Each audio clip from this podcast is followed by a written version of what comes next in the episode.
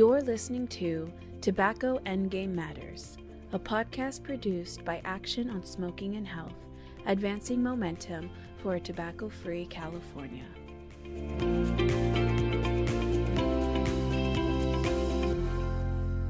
Welcome, Ignacio and Milton, to Tobacco Endgame Matters, the podcast. Let's start off with having you both introduce yourselves. So let's start with you, Milton, and then we'll turn it over to you, Ignacio. My name is Milton Nguyen. I'm a high school senior at Mira Loma High School, um, and I've been involved in tobacco control for over four years now with a lot of different organizations on the local, statewide, and national level. All right. And uh, my name is uh, Ignacio Burgos. I'm youth program coordinator. I'm located in Sacramento, but we do uh, statewide work. And uh, tobacco control is uh, very new for me. Uh, I've been doing it for only just past a, a, year now, but um, like education and youth engagement um, has always been a passion of mine. So that that I'm definitely more familiar with. I want to get into your role a little bit, Ignacio, because today we're here to talk about the power of youth. What are some of the key characteristics that describe, you know, youth advocates or activists in tobacco control work? What I do see uh, among like youth advocates and what I felt too is just that like young people they're they're excited they're they're engaged um, they want to make a difference in their community um, and a lot of times like uh, young people's voices in this process doesn't really get heard.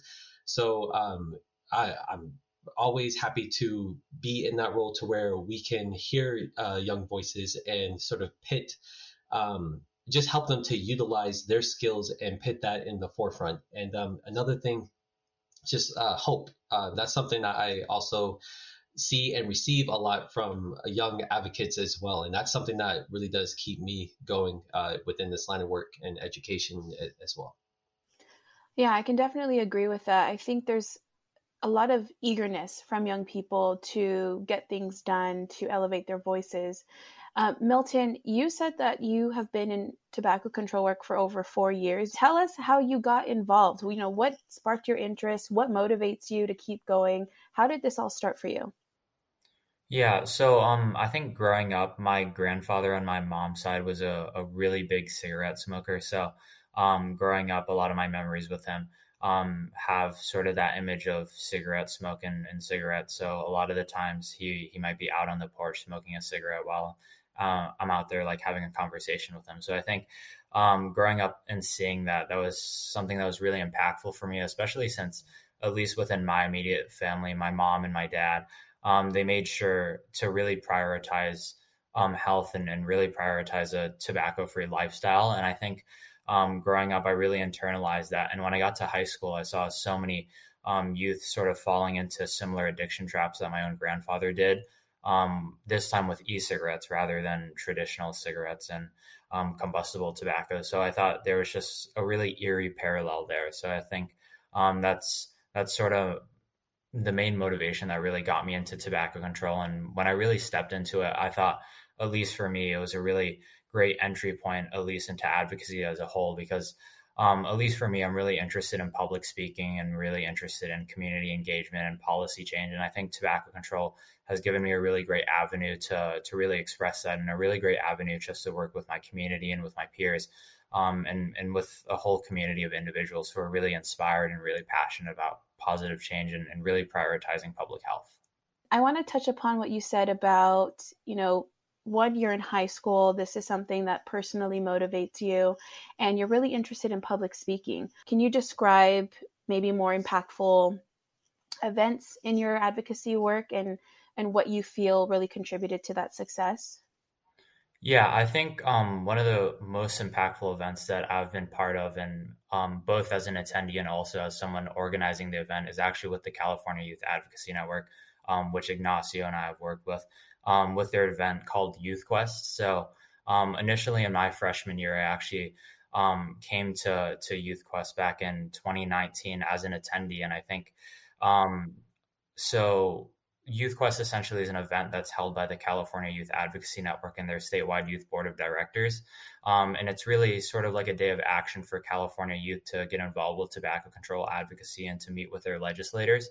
Um, so when I first attended my freshman year, I was just in awe by um, the youth who are up there presenting on tobacco control and really um, sort of bringing advocacy to the forefront of California youth. And that's something that really inspired me to get involved with the cause. Um, and just last week, I was able to um, be part of the event in person for the first time in, in two plus years due to the COVID 19 pandemic. But um, I think that was just something really impactful because, um, at least for me, it was sort of coming full circle in my advocacy experience. And I was just really happy that I was able um, to use my own voice to share that experience with so many other youth across California. And I think really um, activating youth is, is a real key to, to ending um, the burden of tobacco throughout California and throughout the, the whole nation. Ignacio, so you play a very critical role in Youth Quest Day, right? As the coordinator, as someone who's working directly with the young people, what would you say makes an event like that so successful, especially as someone who has this leadership role in tobacco control work? And then you're working with young people who are more than likely volunteers. They're giving you their time and their energy because they want to, they're not getting paid for it. So, what would you say makes that type of a relationship successful and effective? I would say, okay, so one thing that I think gets um, forgotten or lost sometimes in working with youth, especially in um, like big events like this, because this has been a long time planning, and this is shout out to the um, the youth board because all of the ideas it was them that came up with it we kind of um, brought them together. We asked, you know, certain questions, but it was their it was their like brainchild. It was um, a lot of their work that they put in, just like you said, a lot of work that they're not getting paid for. So absolutely, that is a shout out to um, the youth board. But the the thing I think that makes it successful is just remembering that the these young people that are involved, they're still young people with their own lives, their own agendas that are happening. And we just have to make sure that along the way, we're not just focusing on the uh, like the tobacco work. There has to be sort of that, that fun engagement. Um, we have to make sure that there's still that avenue for um, sort of uh, learning and exploration as well. So even at the beginning of all this, we asked our youth participants, what are some skills you want to learn in this process? What are the things that you're passionate about? And um, even though we were planning for Youth Quest, we're still allowing them to, or I, I wouldn't even say allow, we are still um, engaging their interests and finding other side projects that they want to do and, and supporting them in that along the way as well. So I think just really engaging with their actual passions and the, the skills that they want to learn, that's that is not just youth development, that's community development. And I think it's important to remember that and uh, to really apply that. Right, right. That's really good. And and I like that you're saying it, it sounds like you are giving the young people a lot of autonomy. They have a lot of independence to really direct the course of action in, you know, your line of work and also under your direction, your your guidance as a coordinator. But it also sounds like you all are meeting young people where they're at. Because you touched upon, don't forget that these are folks who have lives of their own they are, I like that you said exploration. You need to have opportunities where they can stay curious and they can explore. There's something new for everyone, right? And there's some there's some growth that has yet to be experienced for young people. Uh, what's it been like in either of your experiences working with young people who maybe fear the backlash that they're going to get from their peers, who fear that by being involved, they're not going to be seen as, you know, maybe cool or understanding, or, you know, maybe they might lose some friends. Um, what's what's that been like for either of you? Yeah, I think for me, at least in my experiences, it's it's a frightening sight and it's a it's a frightening reality that youth advocates have to face. But I think um, once again, the tobacco control community provides um, a really great and welcoming and inviting community that really accepts everyone and anyone with welcoming arms. And I think um, that's something that's so important to to keeping the fight going. And I think too, also that at least when it comes to youth advocacy with tobacco control, um, youth often face backlash. But I think when talking and working with some of the youth who who may create that backlash against youth advocacy for tobacco control, um, sometimes just sitting down and having a conversation with them, not um, on tobacco control, but just hearing them out and, and coming in with an open mindset and listening first. I think that often tends to neutralize some of that backlash. And I think it goes a really long way to to creating connections. And I know at least in my experiences, I've I've faced some of those tense situations, and I think just coming in with an open mindset and, and open ears and, and an active mindset and just um, an active um, an active mindset just focused on listening and, and understanding i think is something that's really important and has gone a really long way at least in my experiences yeah and um, i'm glad uh, yeah milton really uh, talked on especially that allowing space for that discussion because that's that's so important. And i think even from a facilitator perspective it's it's scary to uh, start that conversation of you know there's backlash um, there is sort of negative comments coming in on like this video that we released. Um, there's a bunch of uh, people saying horrible things you know. The the best thing to do is to you know have that recede the session where you kind of bring your group together we sort of um, we say hey how does everyone feel about this what are first things that you uh, that are on your mind. Um, why do you think that happened? But then I think going a little further, um, flipping the perspective and saying, so why do you think they feel that way, and how do you think we can educate them and um, and bring the information to the community to address a lot of these assumptions that they have about the work that we're doing and the misconceptions about what they uh, what they believe about what we said. So yeah, that's just discussion period on both sides is so important. Guys, I really, really like what you're saying here because I, I feel like you both are in sync with this very people centered approach to tobacco control work. You know, what are the effective ways to engage young people? And it sounds like a lot of it is just remembering the human aspect of activism, of community building. You know, given your perspective roles in the community, other than what you've already mentioned, what do you think, or what would you say are some of the biggest challenges that either a coordinator or a young person might encounter in tobacco control work? And then what's some of your advice that you would give them to either overcome it or to mitigate that challenge? Yeah, I think so. I know we touched a tiny bit on the challenges of facing backlash from other youth, but I think something that goes in line with that is really just getting other youth involved, not necessarily those who are opposed to tobacco control, but those who are sort of in that middle ground and sort of neutral in that situation. And I think um, sometimes it's it's really difficult to engage um, youth in that sense because once again, there's a lot of fear of that backlash. But I think at least what I've seen in my own experiences and with a lot of the organizations I've worked with, and we've touched on this, is really just making sure that tobacco control advocacy and just advocacy as a whole is really human based and really people based. Because I think um, a lot goes into making the connections between advocates and advocates and advocates and coordinators and everyone within the tobacco control advocacy community. And I think um, that human aspect to it and that aspect of creating relationships and, and, creating positive memories associated with it goes a really long way to really engaging everyone within the community and doing it in a sustainable way to keep that fight uh, against tobacco going strong. All right, so yeah, one one of the biggest challenges that I've faced, um, and it comes up, it's cyclical, comes up often, is honestly uh, staying relevant. And what I mean by that is, yeah, like there's there's so much happening in the world on a regular basis. Um, how are are you sort of tapping into that, keeping up on, on that news and sharing that with your youth partners? Um, there's also, when we're talking about tobacco products and sort of um, marketing tactics, um, so many things on TikTok that are coming out on a regular basis.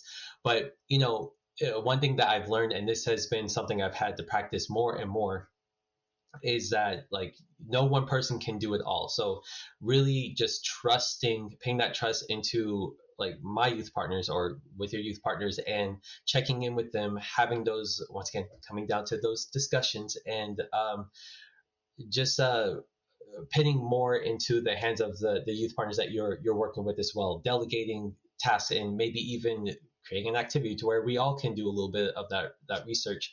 Um, that way, it's it's not just me as facilitator trying to take a grasp of the the whole world because that's it's not possible. It's not going to happen. And you know youth are at the front and center. They are experiencing it in their lives at their schools. So why not involve them as well in that in that uh, conversation? On the note of staying relevant um, ignacio in what ways do you feel like maybe some organizations or maybe some leaders um, are failing to to stay relevant. I don't want to say failing, but maybe are struggling to stay relevant or missing the mark to stay relevant. You talked about social media a bit. What are some of the ways that organizations can really stay relevant when it comes to young people?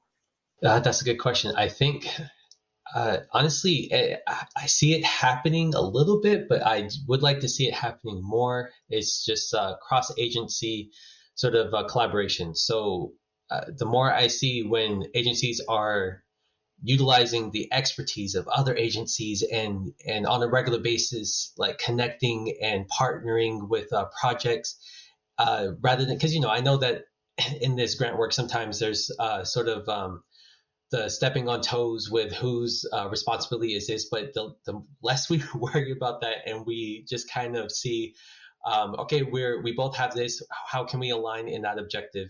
Just building more partnerships, working across other agencies. I think that's a big solution. Yeah, I agree. I mean, you got to realize too that when you mentioned earlier that not one person can do it all, by not partnering with others, by not establishing those bridges, you could be missing out on something that someone else has that you had no idea either existed or that worked. And so there's that knowledge, that experience that you are depriving your organization or maybe even your young people of because there's a missed opportunity, right? You haven't actually um, set up a, a bridge for young people to connect with each other. And I think that goes back to what Milton said too about, you know, expanding your your youth engagement to not just include young people who are passionate about the work or who have a direct tie or experience to tobacco but also folks who just they just think it's an important cause and they want to get involved. They have some extra time on their hands and this is how they want to spend it. Like just really diversifying that volunteer base right? The you, you said diversifying. Honestly that's i feel like that's a key word period. Just diversifying um, the people that are are that are involved. You know, as we as we think about social change, as we think about what the world will look like, what California will look like, hopefully in the next 10, 20 years, you know, the goal here is to go tobacco free.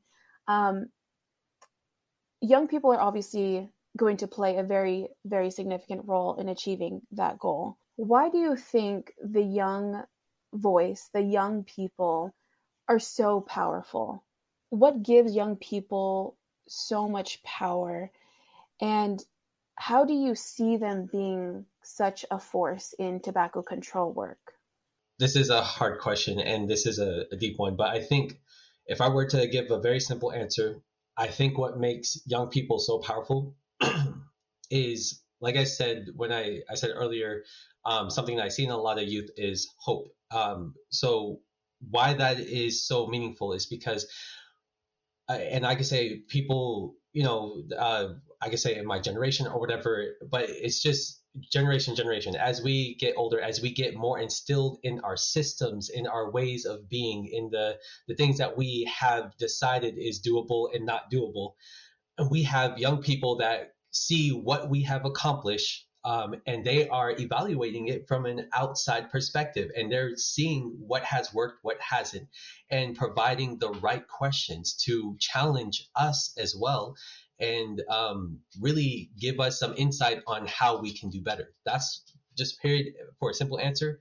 That is why i think young people are so powerful and it's uh, yeah it's a wonderful thing. It's cyclical and i think that that hope aspect involved in that just um, it adds so much to how we can um, make changes in the future and and be okay with being challenged by the the future generation and those that are looking to um, change um, things for the better. Yeah. Yeah, I think when Ignacio said that youth bring a lot of hope, I think um, that's really true. And I think once again, youth really bring an outside perspective. And I think um, with some older individuals, there's sort of a status quo that's set, and when youth sort of bring that outside perspective, it's it's a whole new way of looking at things, and uh, it's a really creative and persistent way to look at things. And I think youth really bring a lot of creativity and a lot of persistence to um, every single issue, but especially tobacco control. And I think it's um, just so unique just to have that outside perspective because I think youth sort of bring some fresh air to it. And I think that's what really keeps the tobacco control movement going forward. Yeah, thank you. Thank you. One thing I, have heard in the past from a from an advocate, a community advocate, um, is when you when you don't know something, be curious. When you know something, stay curious. And I remember her telling me that, and I was thinking, what? I don't, I don't, I don't understand. Um, and it took she never explained it to me but it took me a while to finally get it. And i understood it more when i was in school because i think the more that i learned something and it made sense the more questions i actually had versus when you don't know something you're kind of just like searching for a quick answer and you're just like okay you you ask questions so that it makes sense. But when it does you kind of take a deeper dive and you're like well what about this? And what about if this happened? Like you have all these different scenarios that kind of play play into all of it. So I really like what she said. And I feel like what you're describing about young people just having hope, there's potential, there's so much possibility, there's still some molding that can be done. Yeah, I think for me, really just to, to any youth that may be listening to this, really just don't be afraid to take that first step. I think there's a lot of great opportunities that can come about um, from joining the tobacco control advocacy movement and any advocacy movement, as a matter of fact. But I think um, it's really important just to um, take that first step and, and to be open to, to joining the movement and to, to be open to creating those connections with other youth and, and with coordinators and with different organizations. So whether you have like a local tobacco control coalition within your community or if you want to start your own, I think it's something that's just so impactful. And I think really taking that first step is, is so powerful and, and can open so many doors for you. Ignacio Milton, thank you both so much. We really appreciate it.